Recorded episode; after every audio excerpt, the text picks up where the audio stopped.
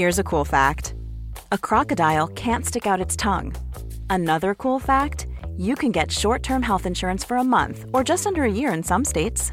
United Healthcare short term insurance plans are designed for people who are between jobs, coming off their parents' plan, or turning a side hustle into a full time gig. Underwritten by Golden Rule Insurance Company, they offer flexible, budget friendly coverage with access to a nationwide network of doctors and hospitals. Get more cool facts about United Healthcare short term plans at uh1.com. Ready to pop the question? The jewelers at BlueNile.com have got sparkle down to a science with beautiful lab grown diamonds worthy of your most brilliant moments. Their lab grown diamonds are independently graded and guaranteed identical to natural diamonds, and they're ready to ship to your door. Go to Bluenile.com and use promo code LISTEN to get $50 off your purchase of $500 or more. That's code LISTEN at Bluenile.com for $50 off. Bluenile.com code LISTEN.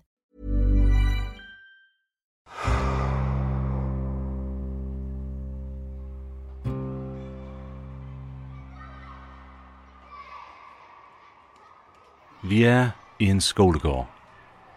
England. 1979. Der står jeg. Kortbukser på. Det vil blive regnvejr, og alt andet er ligesom det plejer at være. Næsten. Ved siden af skolegården er det blevet fundet noget i en plastikpose. Noget vi aldrig har set før. Hardcore pornoblad. Det er Gregory Neve, klassens store dreng, som har posen. Jeg stiller mig i køen, og da det bliver min tur, tilbyder jeg et bubblegum-kort med Darth Vader på, og til gengæld får jeg et kulørt blad. Titlen på forsiden af bladet er Color Climax. Mig og min venner skynder os op på taget af legehuset. Vi sidder tæt på hinanden. Bladet bliver trukket op for min lomme, og jeg bliver konfronteret med et billede af en mand med stor overskæg i en swimmingpool med to nøgne damer. Nedunder står det True Sex Stories from Denmark. Vi kigger på hinanden, og jeg siger, I'm going to Denmark.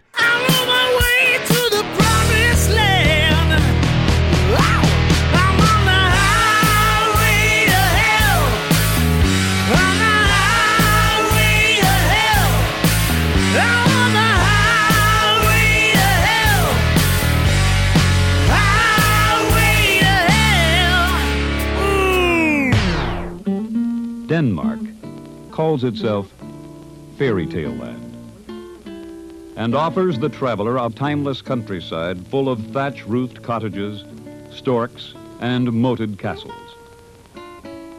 Denmark also has a tradition of liberal thinking on the subject of sex that goes back 1,000 years to the time of the Vikings. Sex education is an accepted part of the public school curriculum. On June 1st, 1969, Denmark became the first Western country to legalize the sale of pornography to adults.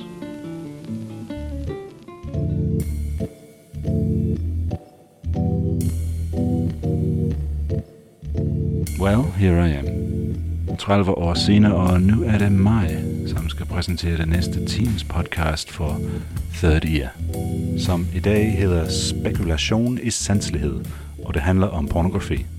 Paragraf 234, spekulation i sanselighed. Det var forbudt. Mit navn er Tim Hinman, og som sædvanligt her på 30 Year, bringer vi dig de bedste historier, vi kan finde for det danske kulturlandskab. Så hvorfor pornografi? Jamen, nu er det 40 år siden Danmark var den første land i hele verden, som opgav censur og frigav pornografi 1969. Og vi skal følge de sidste 40 år af pornos udvikling. Vi skal høre om pornoens svære fødsel.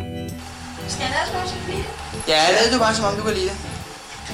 Det gør det nemmere. Vi skal høre om pornografiens problematisk opvækst. Pludselig får de lov til at ligge mellem en masse nøgne pibe. Vi skal høre om pornografiens liv, det gik helt af sporet. Jamen, så kørte vi derud af der, ikke? Og Alle klassikerne, og hun skulle selvfølgelig sprøjtes i ansigtet til sidst. Om hvordan det hele kom op at stå. Og han havde altså en pik, øh, så flot, så flot. Meget, meget, meget, meget flot. flot. Ja, utrolig flot. Den stod på ham, og det var simpelthen så flot. Du kunne ikke slå den ned, vel, ligegyldigt hvad. Når den først var kommet op og så, så var det ikke til at slå den ned. Og vi skal høre om dens pæn og voksen nutid. Don't believe what they're saying. They're gonna fuck you in the ass anyway. Og om dens tvivlsomme fremtid. It's not that easy. It's not just because I'm a feminist I can say porn is bad. We will try to do the most forbidden fantasies that we have. And we don't care about being politically correct. Men først skal vi tilbage i tiden. Og vi starter i en butik i Mimesgade, Nørrebro, København. Ah. Kjoleforretningen. Ja, goddag, Kirsten. Det her er Eleanor Indfred. Jo, men ved du hvad, du må ikke komme i dag, før den er halv et. Fordi øh, jeg er nemlig ved at blive interviewet om min blakkede fortid som filmstjerne. I 1964 var hun med i en film, der hed Villa Vennely. Ja, det er min skrabbog. Se, det er det mest dristige. Det var det allermest dristige billede fra um, den film. Det var det der, mm, um, filmårbogen viste i december 64. Der sidder jeg i trusser og BH og, og, og strømper. Jeg skulle spille rollen som den prostituerede Anita. En luksus call girl. Rekordhøje billetsalg i biograferne. Og sikken tur Villa Vennely kørt for retten. Totalt Øh, forbudt i Sverige. Der var en anmelder, der skrev, at censuren skulle have klippet hele filmen væk. Det var altså simpelthen en skodfilm, men folk var vilde med den. Simpelthen på grund af de elendige anmeldelser, den fik. Der stod folk langt hen ad gaden for at komme ind og se den, og folk så den flere gange. For det der, at øh, piger viste sig frem i trusser, BH og sorte strømper, det var jo helt uhørt for den tid. Og den var øh, forbudt i mange lande. Blandt andet kom folk rejsende fra Sverige for at se den inde og, og i Bristol på strøget. Ja, i dag ville man dø af grin og sige, hvad er, der, hvad er der dristigt ved den film? Faktisk var den så dristig, at en flok vilde mænd ødelagde en biograf i Hobro, da den blev vist. Det her er 1964. Jeg fik en masse breve i forbindelse med, at, at filmen havde haft premiere, men hvor man fik alle mulige mærkelige tilbud fra diverse mænd. Nogle var meget søde, men andre var ret så avancerede. Ej, der var nogen frække imellem. Ej, øh, der er også noget, som jeg ikke vil fortælle. Ej, det, det er altså for dristigt at fortælle. Jeg er øh, stadig generet over det. Nej, det kan jeg ikke. Men så med pornoens øh, frigivelse i 69, så var der jo ikke en, der forundrede sig over noget mere. Four, three, ignition. We have ignition. 1969. Amerikanerne de satte en mand på månen. Danskerne de legaliserer pornografi.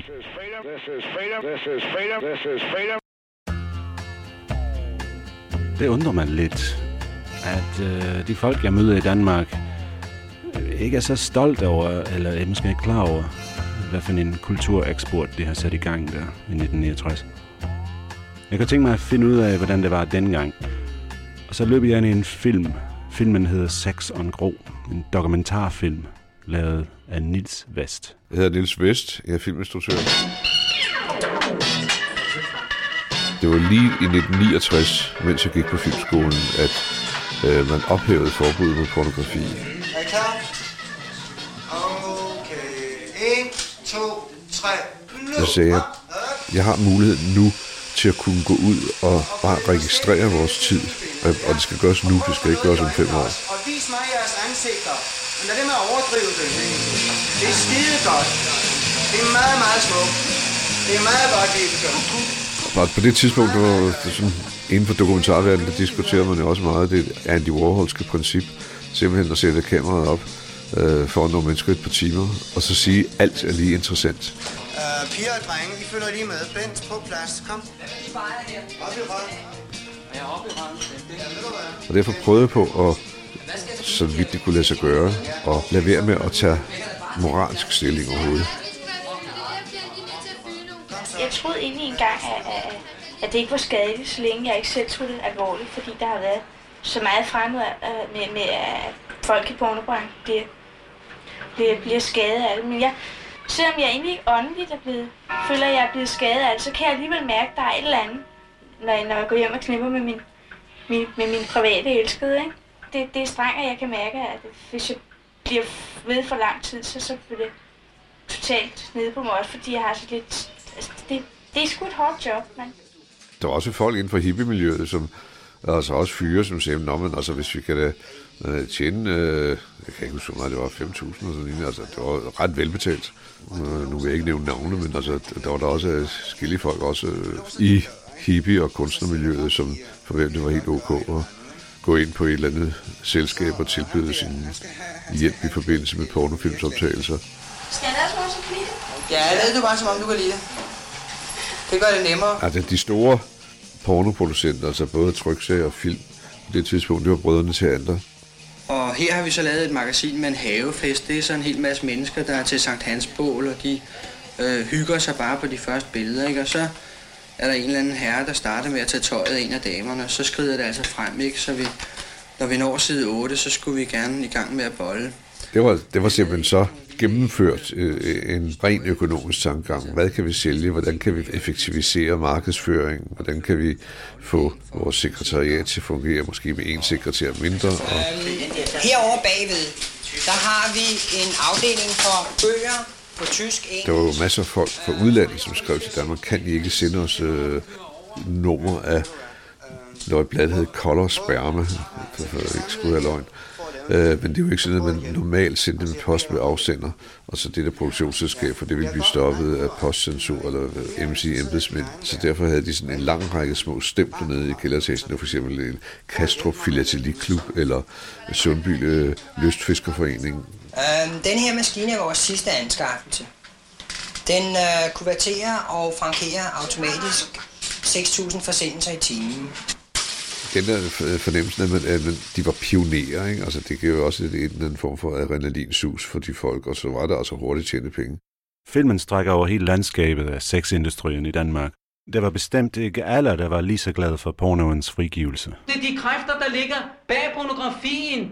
Det er Jens Jørgen Thorsen, som vil lave en pornofilm om Jesus, hvor han vil vandhælde hellige Jesu navn. Det afsnit i filmen, der nok stikker mest ud fra de andre, det er, hvor det er den sigt, der hedder Unge Kristne tordner imod pornografien. Men det standser ikke her. Hvad er fremtiden med pornografiens udvikling? Det er allerede i gang ude omkring i verden.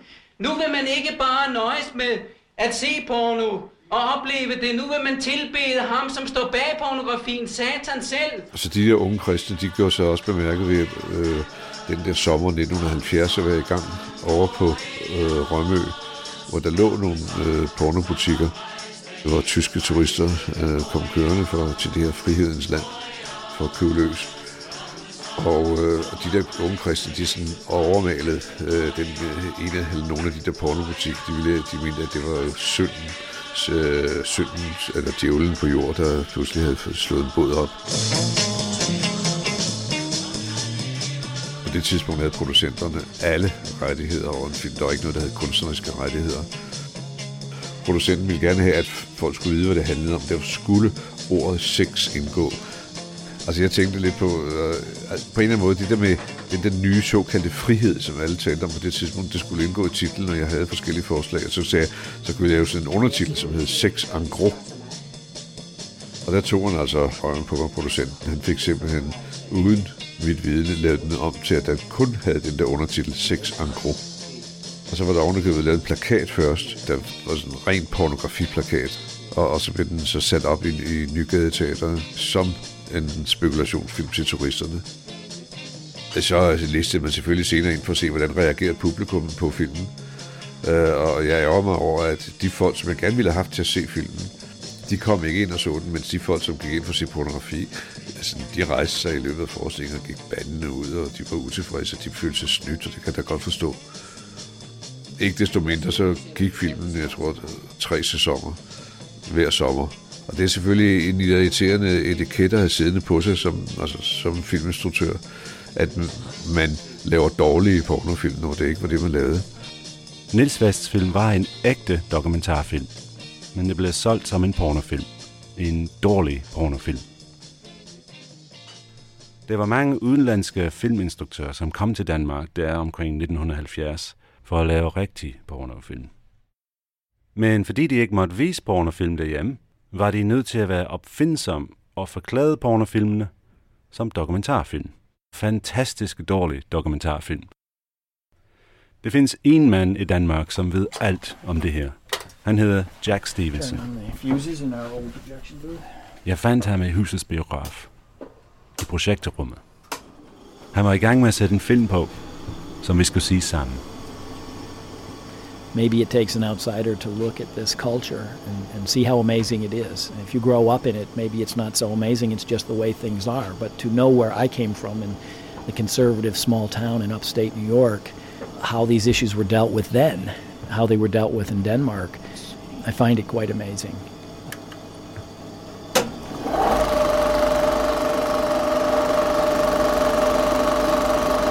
Actually, this is part of the film that played in a movie theater in San Francisco in 1971 and outraged people in the audience and forced them to close down the screening and forced this film out of town. This was a film that was literally run out of town on a rail.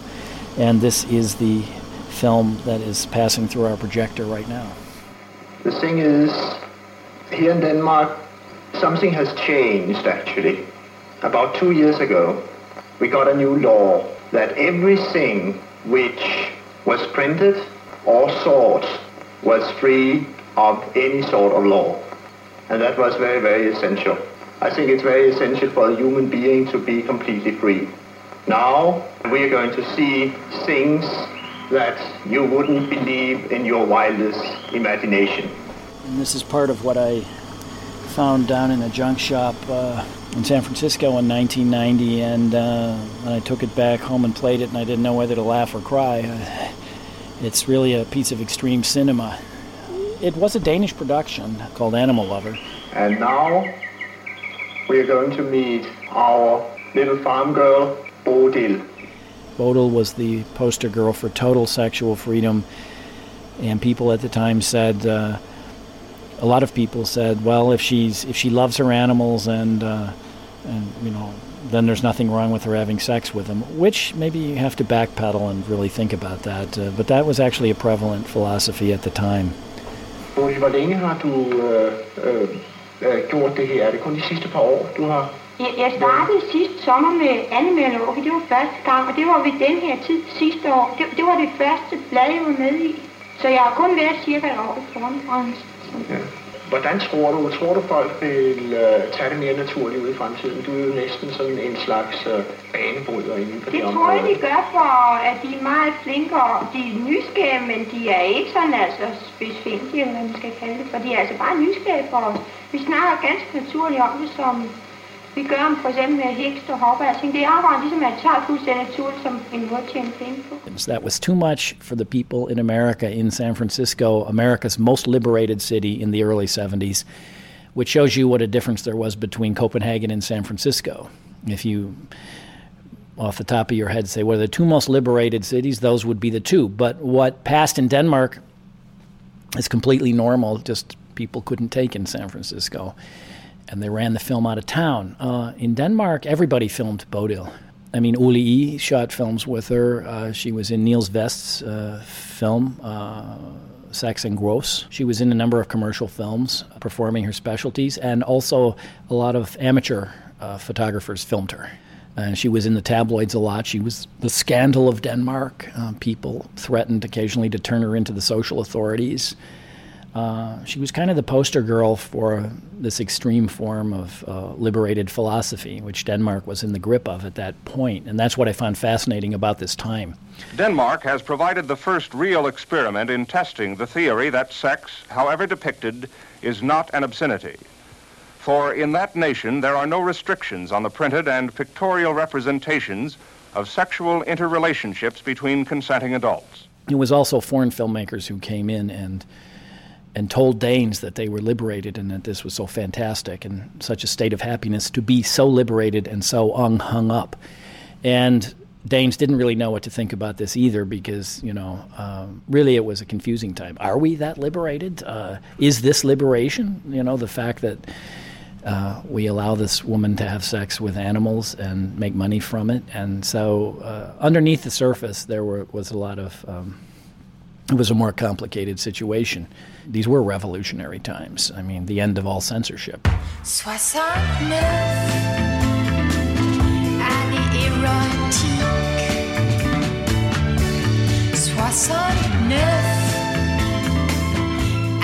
You can say you like it, or you can say you hate it. But let her do what she wants to. Let me do what I want to, and let you do what you want to. That's what matters. Freedom, right?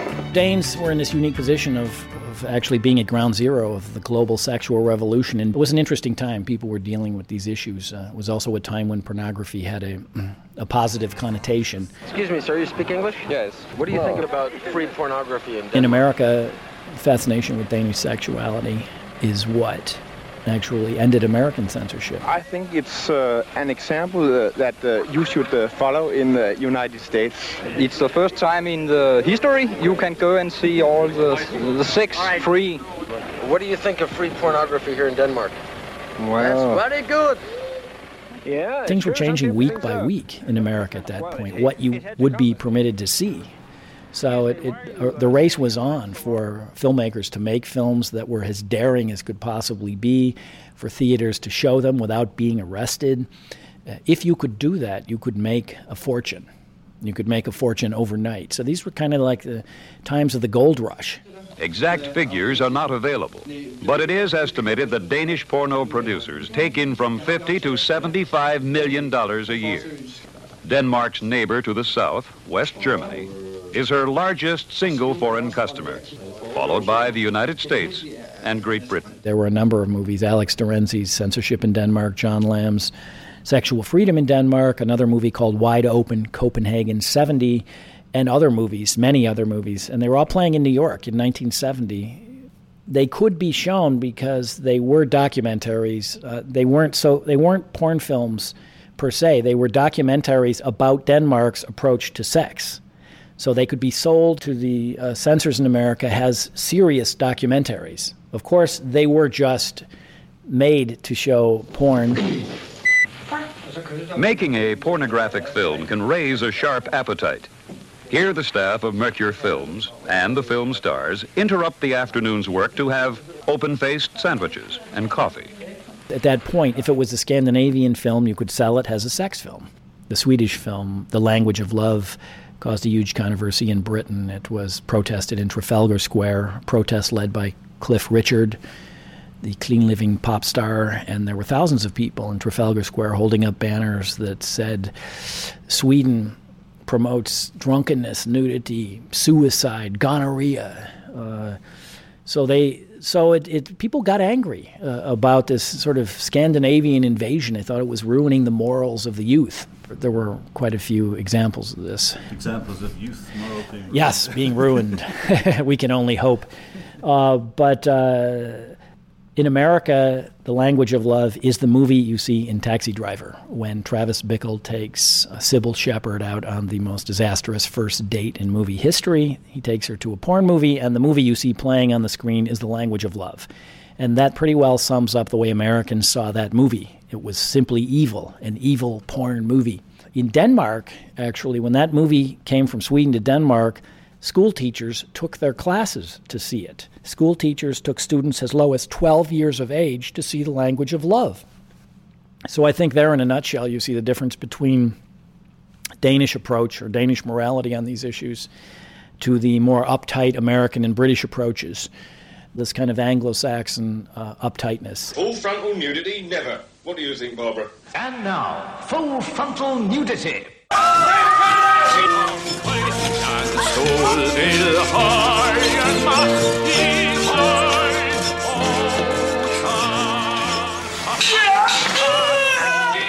Min mor har engang fortalt mig, at danskerne er besat af nøgenhed. Dette kan høre i baggrund er en scene fra et festligt dansk lystspil, som hedder I Skyttens Tegn, som er lavet i 1978. Nu har du jo ikke set det før, vel? Du, men det, jeg vil gerne have dig til at lægge mærke til det klip, der kommer lige om lidt. Det, der foregår i scenen, er, at skuespilleren Paul Bundgaard står og synger den danske nationalsang, imens alle omkring ham går godt og grundigt til makronerne. Se sådan her, ikke? Det klip der, Tim.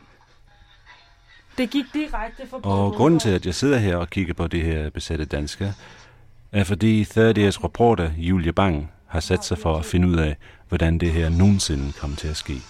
Julia har mødt ham her. Jeg hedder Peter Scheppelern. Fra Københavns Universitet. Institut for medier, formidling og nej, hvad det er, medie og erkendelse og formidling. Jeg er kommet til dig for at få et svar på, hvordan det her kom til at se ud på den måde. Ikke? Altså, hvad er din forklaring på, at, at, at den her slags film opstod? Jamen... Ja! Åh! Oh, jeg vel, ja! Man hygger sig i det lille Danmark. Det er svært at forstå i dag. Hvorfor, hvis man ville se porno, hvorfor så man så ikke bare en ren pornofilm? Hvorfor gik man ind og fik det sådan pakket meget, meget tyndt ind i, i en hel masse folkekomedie? Jamen, det er en af de store gåder, som forskningen måske en dag har løst. Det er meget interessant. Ja, ja, ja. Og det er til masturbation, og man kan pumpe. Den første danske film, der viste et, et samleje, antydede et samleje, havde en rigtig samlejescene. Det var jo en fremmed banker på. Øh, Johan Jacobsens øh, melodramatiske kammerspil der fra slutningen af 50'erne. Der er sådan en sexscene, hvor de ligger ude i klitterne, og hvor man, og hvor man ser Birgitte Federspil, sådan hånden, der knuger sig om marehalmen, og man ser et mærkeligt sådan frøperspektivisk shot på hendes, hendes, øh, ind i hendes næsebor nærmest, hvor hun ligger der og, og bare, når jeg oplever en orgasme, ikke? og hvor det bare sådan var, kun fordi filmen var så dyster og alvorlig og knugende, at man kan sige, okay, det her det er frækt, men det er kunst, ikke? så derfor så, så går det lige. Og man kan sige, det er hele den tradition, der sådan ligesom bliver vendt om med pornofrigørelsen, hvor det altså ligesom bliver latterligt gjort. Jamen, det er da bare skæg og bolle, hallo? Åh, oh, din slemme, slemme dreng. Og der kom så disse to filmserier. Den ene fra det gamle hedderkronede Palladium, såkaldte sengekant film. Nej, du må ikke rive mine trusser. Nej, lad nu være. Det er de dyreste nede på brusen. Så kom den såkaldte stjernetegnsserie. Måske endnu mere forfjamskede historier, som øh, havde meget lidt øh, hoved og hale. Ja, måske nok hale, hvis vi skal blive i, i de konkrete ting. Nå, hvor kom vi til? Jamen, vi kom slet ikke. Unge mand, i min tid var den slendrian ikke gået. Det er jo meget typisk, at sådan handlingerne er tit sådan noget med, enten er det altså uskylden, som skal komme over sine komplekser. Det er måske deres første orke. Ja, nu man var i byen, vil man jo godt prøve det. Eller også så er det et eller andet, sådan et eller andet med en kærlighedseliksir. Et eller andet med at komme noget i drikkevandet, så alle bliver, bliver gale og liderlige og, og løber, løber lystende rundt. Hvad med et slag strippoker? Og også temmelig varmt, og jeg kan vel holde op, hvis jeg ikke har lyst med. Selvfølgelig, selvfølgelig. Så havde man folkekære danske skuespillere, Karl Stegger og Paul Bundgaard, Paul Hagen. Kom til mig, Tøse. Kom, kom, kom, kom, kom, kom, kom, kom. Men omkring dem var der så øh, rigtig mere eller mindre anonyme pornofolk, som leverede varen. Og hvor her taler vi jo altså rigtig hardcore sexklip, hvor man ligesom sagde, hvad, hvordan hænger det her sammen? Og det er jo også det, du spørger om, hvordan hænger det her sammen? Og så må man sige, jamen, det hænger ikke sammen med andet end, kan man sige, en, øh, den uskyld, der altid er over tingene i begyndelsen. Alvor, vind til glæde,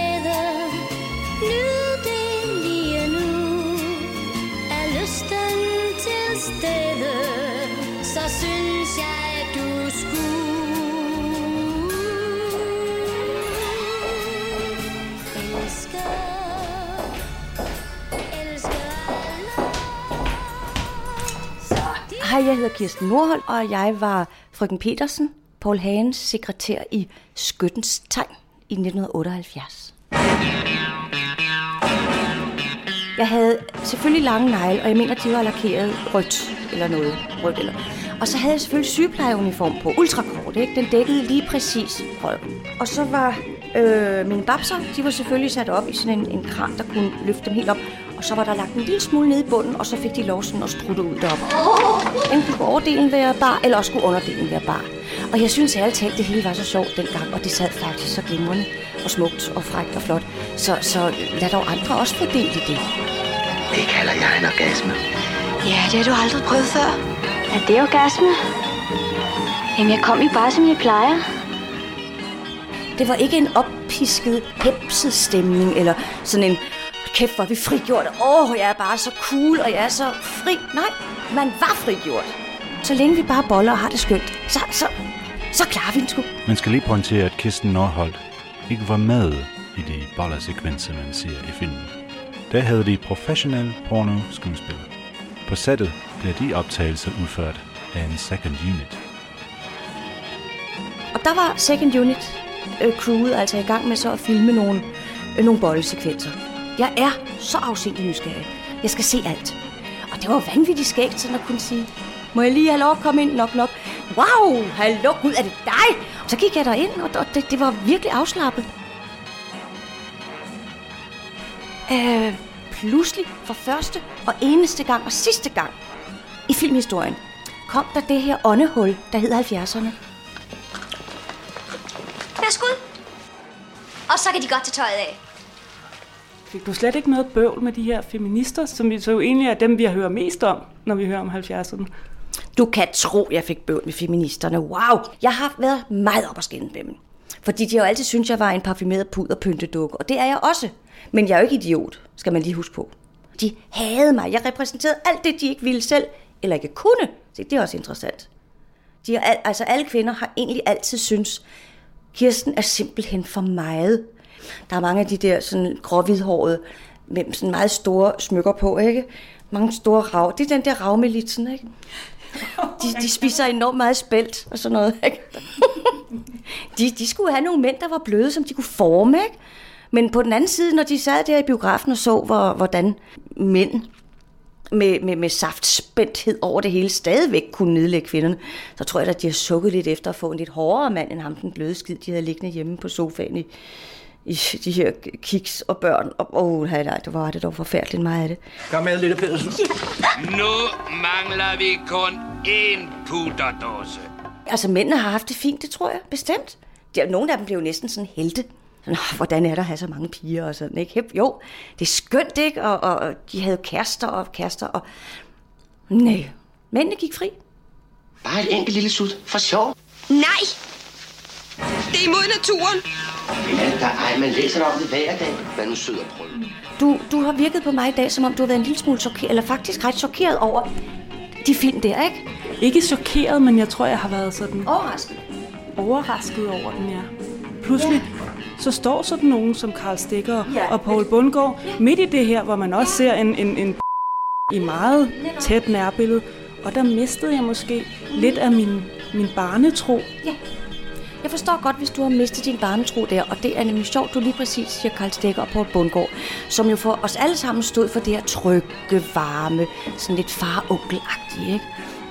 Men for de her gamle skuespillere har det jo været, det har jo været et karneval i, i yndigheder. De var så lykkelige for, hvad de der fik set af pigebind der havde blonder på, og mamelukker på, og små støvler på, og det var jo så henrigende. Jeg kan huske, at Paul Hagen, som jo er, var notorisk kendt for sin, sin meget, meget store glæde ved kvinder, uh, jeg tror ikke, han har været så glad noget tidspunkt i sit liv, som de her film, hvor han var med. Og han kunne næsten ikke komme på scenen, fordi han rendte rundt efter dem alle sammen. Han kunne næsten ikke sige replikker. Altså, hans øjne var overalt. Det var, det var så sjovt. De blomstrede op, de der mænd. De havde nogle fester de der sidste år. Øh, nogle af dem der sidste år, ikke? Og andre blomstrede op sådan som 50-60 år, hvor de tænkte, at nu er det også forbi det hele. Og nej, så kom de ud og så de her frække pornomodeller, der pigerne, som rendte rundt og var afbleget og frække og de unge piger kysse dem lidt på næsetippen. Det har været både Karl Stegers og Paul Bundgaards og alle de her store skuespillere. Øh, det har været deres lille ungdomsoprør, der nu fik lov. Pludselig får de lov til at ligge mellem en masse nøgne piger. For Danmarks Christian. Hvad pokker laver de, mand? Jeg hjælper, far.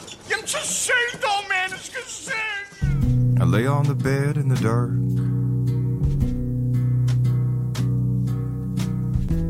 Getting off on the pornography of my past.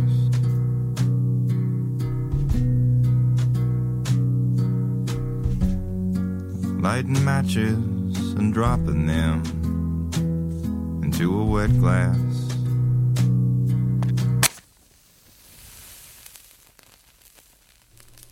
Du lytter til 30 Porno er bare porno, og sådan bliver det ved med at være. Eller måske er det nye tider på vej. I Sverige er det store samtaleemne en ny pornofilm. En feministisk pornofilm, finansieret med svensk skattekroner. Jeg mødte filmens producent, Mia Engberg.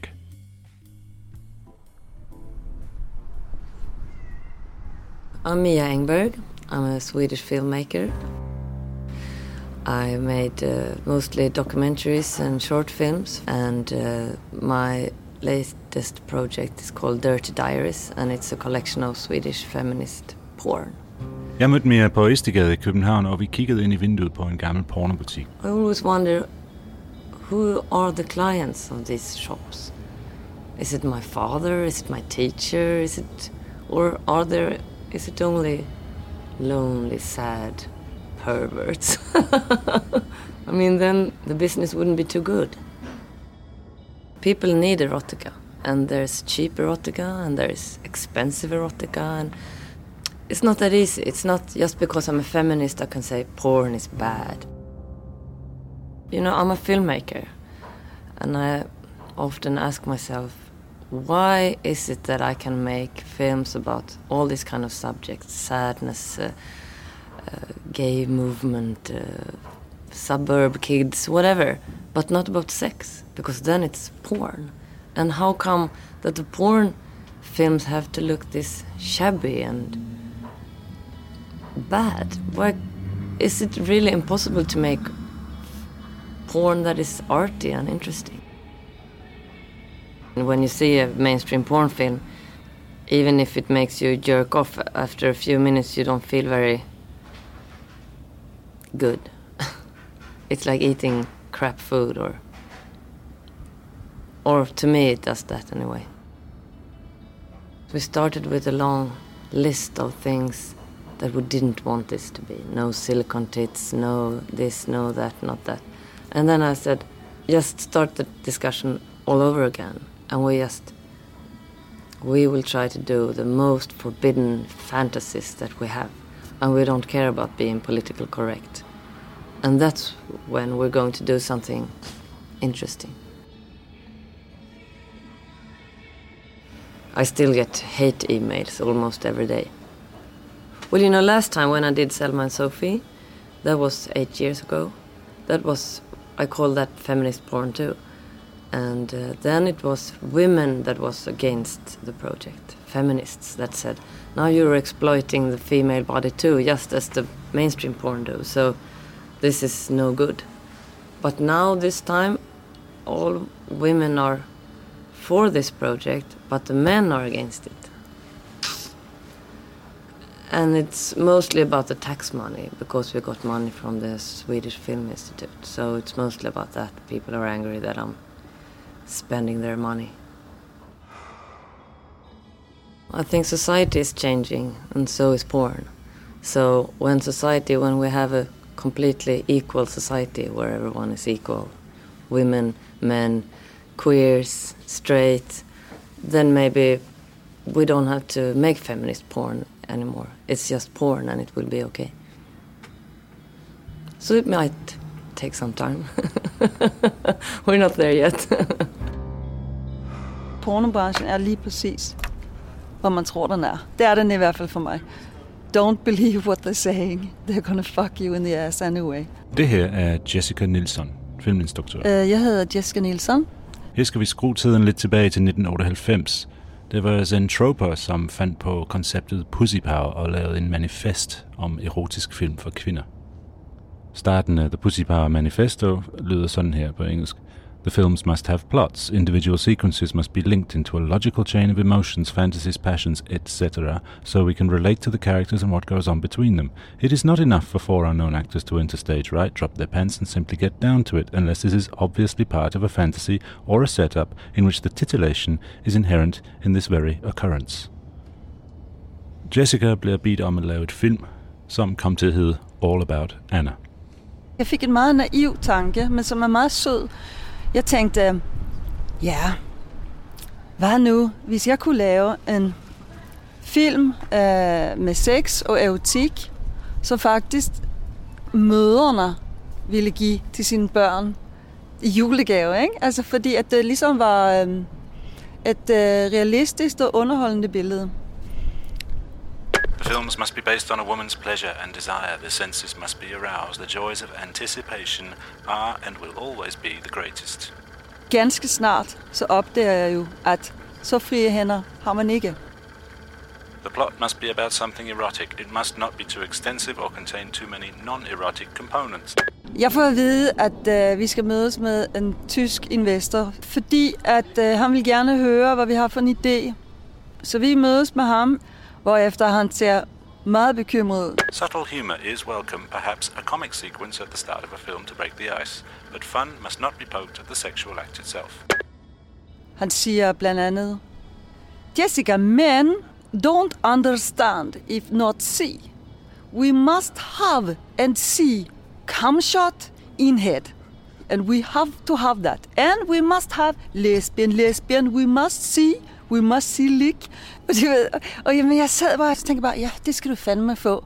What we hate is the oral sex scene where the woman is coerced to perform fellatio, her hair pulled hard, and cum is squirted into her face. Og det fik han. Altså, der er en scene i filmen, altså med en stakkels kvinde, som øh, er enormt alene og prøver øh, at gøre sit ypperste for at forføre øh, den fyr, som hun bor sammen med, som slet ikke er interesseret, men det lykkes hende til sidst at forføre ham. Altså, det er en meget sårbar, sjov scene. Og så gør hun, hvad hun nu skal i hans lille ting, og så øh, it comes, og det it comes in the head, men hun får det selvfølgelig i øjet. Altså, så fik jeg ligesom fortalt det, jeg fik lever op til, øh, til kravene på min egen lille måde. Jeg var godt klar over, at det nok ikke var det produkt, de ville have. Men hvem havde snydt hvem her, ikke? Et halvt år senere bliver præsenteret for en helt anden film, øh, hvor de selv har været ude og lave nogle amatøroptagelser. Og tænker bare, fuck, hvor er det her? Det her kan jeg slet ikke... Altså, det, er jo ikke, det her var ikke det, jeg sagde ja til. Så jeg beder om at blive uh, taget af filmen. Altså jeg siger, okay, fint, fuck, øh, jeg behøver ikke nogen penge. Jeg skal bare ud af det her. Altså, det var en oplevelse, det var sjov. Men jeg har ikke lyst til at have mit navn på det, fordi det her står jeg ikke indenfor. Og det nægtede de. Fordi at hele pointen var jo, at de kunne sælge filmen som en film, der var lavet af en professionel kvindelig filminstruktør. Så synes jeg, at det er så komisk. Og jeg synes nærmest, det er kult. Så jeg siger, okay, fint. Altså, du videre nu. Altså, så står der det. altså, jeg mener, det blev en pornofilm. Forklædt som noget andet. Men hvad gør man ikke for at sælge og tjene penge? Altså. Var det godt betalt? Egentlig? Ja, jeg tror, jeg fik, øh, som jeg husker det, 20.000 kroner for 8 måneders arbejde. Penge og porno. Det er altid hængt sammen, skulle man tro. Eller måske ikke. Jeg har inviteret vores reporter Kasper Sygaard med, for at snakke om hans møde med pornostjernen Porno Lasser. Jeg kendte Porno Lasse fra, fra midt-90'erne, hvor han var en af de store danske pornostjerner, og tænkte, at det kunne være interessant at opspore ham nu, finde ud af, hvor han er i sit liv lige nu. Nej, det så ud som om, at den her tidligere danske pornostjerne var gået fuldkommen ned med fladet, havde gennemlevet en personlig derut, og nu skulle han bo angiveligt under en båd. øh, med sin sovepose, liggeunderlag og få andre personlige ejendele. Jeg møder ham et sted, der hedder Pitstop, et koncertsted i Kolding, hvor vi snakker i backstage-rummet.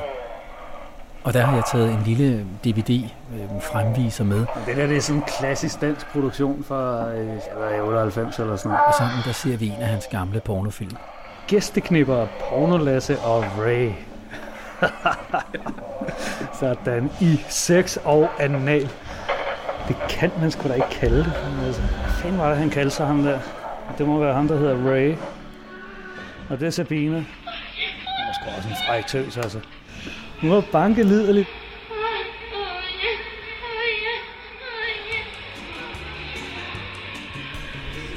Jamen øjeblik, Kasper.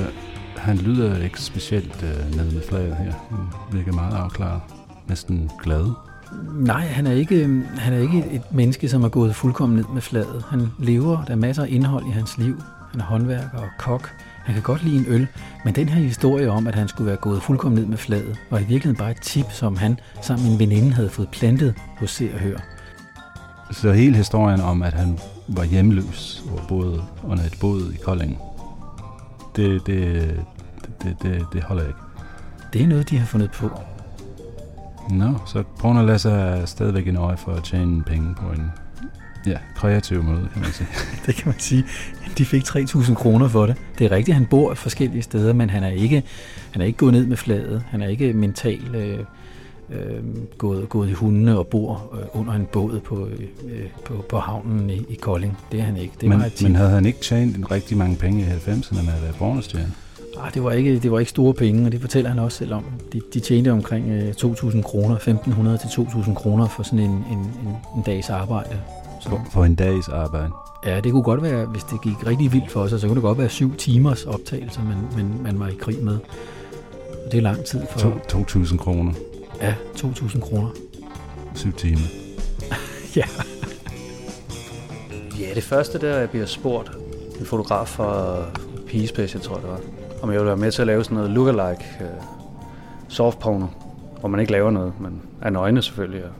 Og det synes jeg skulle lyde ret spændende. Og der kunne øh, fotografen jo meget hurtigt se, at uh, jeg var let at arbejde med, og jeg helt sikkert godt kunne mere end at bare lookalike. Og så sagde han, kunne du ikke tænke dig at lave rigtig porno? Jo, fandme, så lad mig prøve det. og det gjorde jeg så. Og så gik det ellers i gang.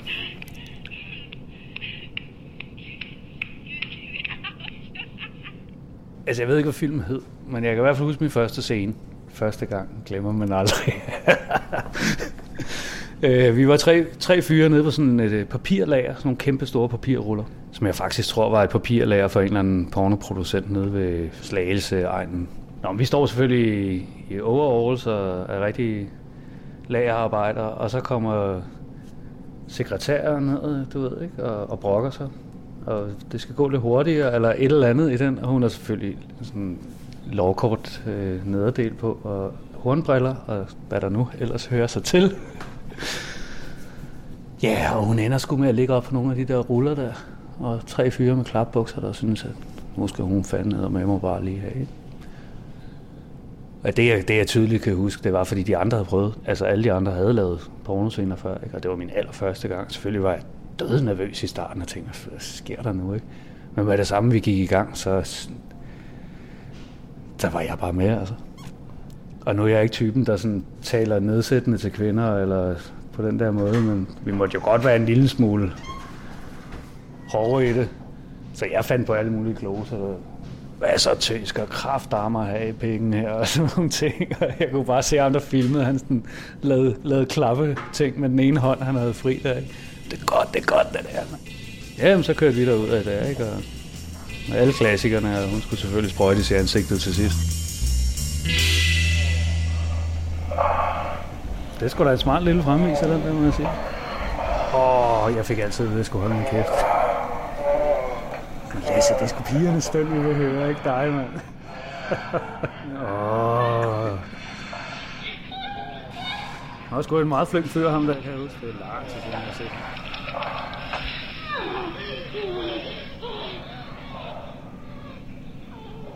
Jeg tror nogle gange, at sådan nogle produ- producer og fotografer og sådan noget, de bliver sådan lidt forhærdet på en eller anden måde.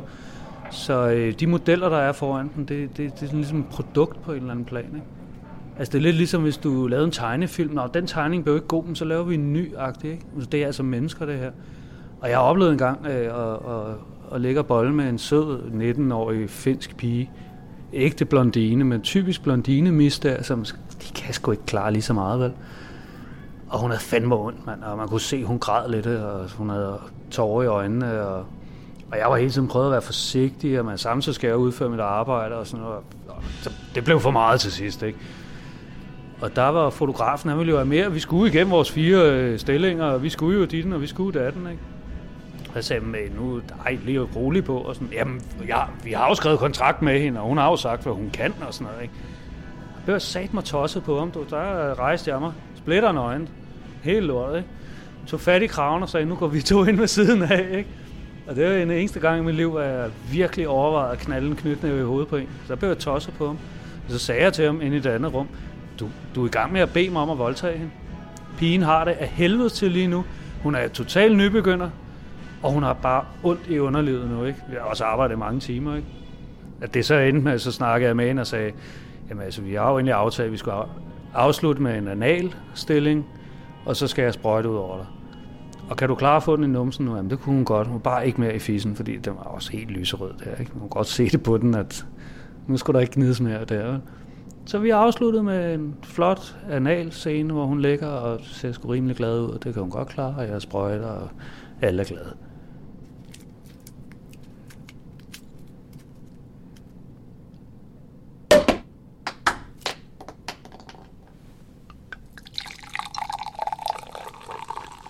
Det er ikke altid det mest intellektuelle oplevelse at kigge på pornografi. Og dog. Jeg mødte ham her. Mit navn er Rune Gade. Rune Gade er kunsthistoriker og forsker i pornografi på Københavns Universitet.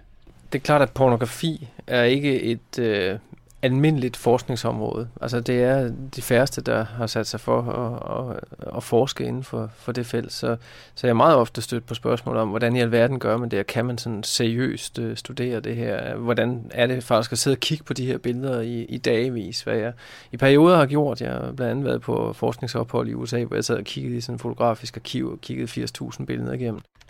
Jeg har bedt Rune om at forklare mig om noget, jeg har hørt meget om i de sidste år pornofisering af det offentlige rum? Ja, man kan sige, hele den der øh, snak om pornoficering af det offentlige rum, den, den begynder vel øh, sådan nogenlunde samtidig med, at øh, vi får internettet. Altså det vil sige, det er sådan midten af 90'erne, 1990'erne, at man begynder at, at få øh, en, en diskurs, som også begynder at tale om pornoficering, som jo er, øh, altså som sammenskriver pornoen med øh, infektionen nærmest, ikke? og ser det som sådan en øh, virus eller en, en sygdom, der breder sig, og, og bruger den metaforik om det det er blevet immaterialiseret som så meget andet i den digitale kultur. Ikke? Så det er en immateriel øh, pornokonsum, der finder sted via internettet og skærmen begynder at løsrive sig mere øh, i form af, at det bliver sådan mobile øh, skærme i form af mobiltelefonskærme eller PDA og, og lignende sådan øh, øh, digitale værktøjer, ikke, som man øh, kan bære med sig. Og det betyder, at pornografien er potentielt i hvert fald på alle de her medier og kan, kan trænge ind alle vejene. Og det bliver meget svært at håndhæve de bestemmelser, som vi egentlig har i, i vores øh, straffelov med, at øh, for eksempel, at man må ikke sælge pornografi til øh, unge under 16 år. Det er meget svært at kontrollere øh, unges pornokonsum via internettet. Altså, så billederne er på en, på en ny måde alle vegne, og det er selvfølgelig det, der øh, afstedkommer, at der er nogen, der øh, etablerer den her metafor pornoficering, ikke? Altså, og ser det som, jamen det er en, en sygdom, der breder sig alle vegne, og vi kan ikke blive fri for det. Øh, og det lå i hvert fald i, hvad skal man sige, i lovens ånd, da man øh, frigav billedpornografien i sin tid, at man, man indførte nogle bestemmelser i politivedtægten, der skulle sikre, at man ikke blev udsat for den her type billeder øh, hvor som helst. Ja. Ja, goddag. Er det Ole Ja, det er det. Der er det Julia og Miriam. Ja, hej. Hej. Det er lige tid til en sidste historie. En, som rækker helt tilbage til dengang sædelighedspolitiet skulle vogte og danskernes død. Det var, det var de her, den type billeder, politiet var ude efter. Julia Bang og Miriam Nielsen har været på besøg hos Ole I. Goddag. Ja. Hej. Lige snart knæene gik fra hinanden, så sad politiet og målte i centimeter på billederne, hvor stor afstand der var. Og hvis den var for stor, så faldt hammer. Jeg havde tre retssager, hvor den første var helt tilbage i 1957, hvor jeg lige havde taget de allerførste billeder. Den lød på overtrædelse af øh, paragraf 234, specielt stykke 3 om spekulation i sanselighed. Det var forbudt. Det var svært at finde modeller dengang. Det var ikke sådan lige at få damer til at smide trusserne. Hvad er det her for en bog? Eller? Nej, det her, det er mit, det første blad, jeg udgav i den genre. Det er fra 65, kun damer alene. Så sagde øh, politiet ganske vist, at billederne var ikke øh, utugtige i sig selv. Men i forbindelse med en tekst, jeg havde skrevet til annoncen, der stod, jeg elsker at blive fotograferet. Og man siger, at mit lange, lyse hår og mine grå øjne og mit strålende smil er nogle af de egenskaber, der gør mig bemærket af det andet køn. Fra mit intimeste privatliv har jeg udvalgt en serie fotos, der i ord næppe kan beskrives. Jeg tror, de måske har lyst til at se mere end et glemt af mig. Send øh, 10 kroner eller 5 kroner. Jeg glæder mig til at høre fra den, der sagde man de underskrevet Anita og så et lille hjerte. Jeg havde boet alene sammen med min mor. Det var en toværelses. Tog du så modellerne med hjem til din mor? Ja, det kan man. Hun var ikke meget for det, mutter. Det var mest øh, pikeret over. Det var, at fordi billederne dengang, de skulle skylle en time, efter de var fremkaldt. Og det kunne der kun gøre ude i køkkenvasken. Det var hun ikke så meget for. Hvad de kom ud mellem kartoffelskræller og kaffegrums. Men det var altså en langsomlig proces, fordi jeg skulle lave, på den første bestilling skulle jeg lave 1000 billeder. Den store undskyldning dengang for at sælge billeder af nøgne damer, det var, at man kunne bruge det til et begreb, der hed kroki-tegning. De amatørtegnere, som ikke havde råd til en levende model, de kunne så rekvirere deres yndlingsmodel fra Stork Studio. Stork Studio. Ja. Og det var altså øh, badeværelset ude på Islands Brygge. Ja, stort set. Og det udviklede sig faktisk temmelig hurtigt. Og så kørte jeg op gennem 60'erne en temmelig stor virksomhed med billeder, fotoserier, blade, color slides, 8 mm film og postordre. Det der, da, da det blev pornografi, og man lige pludselig skulle have en herre med i billederne, så var jeg tabt jeg lidt af gejsten. Tiden skifter, moden skifter, moralen skifter, damerne skifter holdning. Men emnet er jo bestandigt nærværende.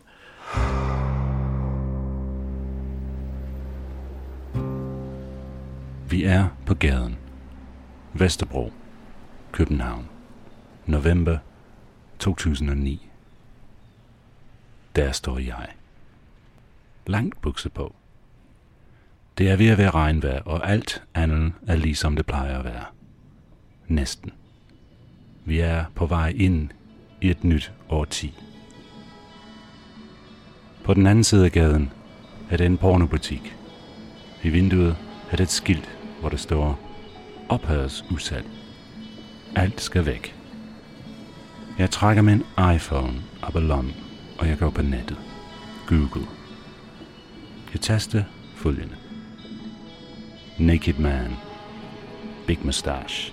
With two naked ladies. Comma. True Sex Stories of Denmark, Comma. Hardcore porno. Resultat 65.903 sider.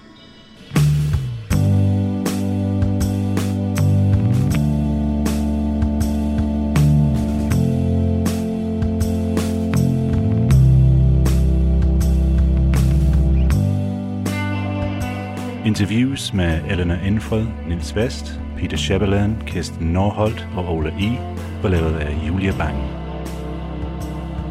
Det var Kasper Søgaard, der mødte Pornolasse. Og jeg siger tak til Jack Stevenson, Mia Engberg, Jessica Nielsen og Rune Gade. Programmet var redigeret med hjælp fra Krøster Molsen og Rasmus Bjerg. Og det var Rasmus Bjerre, der også har skrevet musikken. Fotografi og billedredigering til websitet var Miriam Nielsen. Webpublicering og postproduktion Kasper Rasmussen. Mit navn er Tim Hinman. Og husk, hvis du kan lide, hvad du har hørt, så send det endelig videre.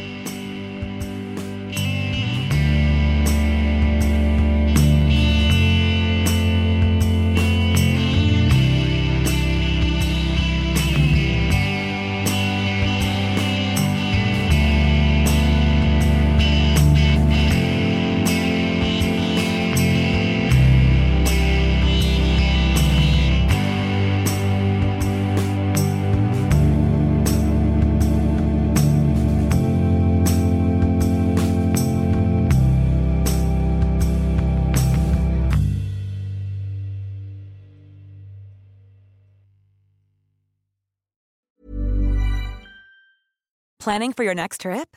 Elevate your travel style with Quince. Quince has all the jet setting essentials you'll want for your next getaway, like European linen, premium luggage options, buttery soft Italian leather bags, and so much more. And is all priced at 50 to 80% less than similar brands. Plus, Quince only works with factories that use safe and ethical manufacturing practices. Pack your bags with high-quality essentials you'll be wearing for vacations to come with Quince. Go to quince.com slash pack for free shipping and 365-day returns.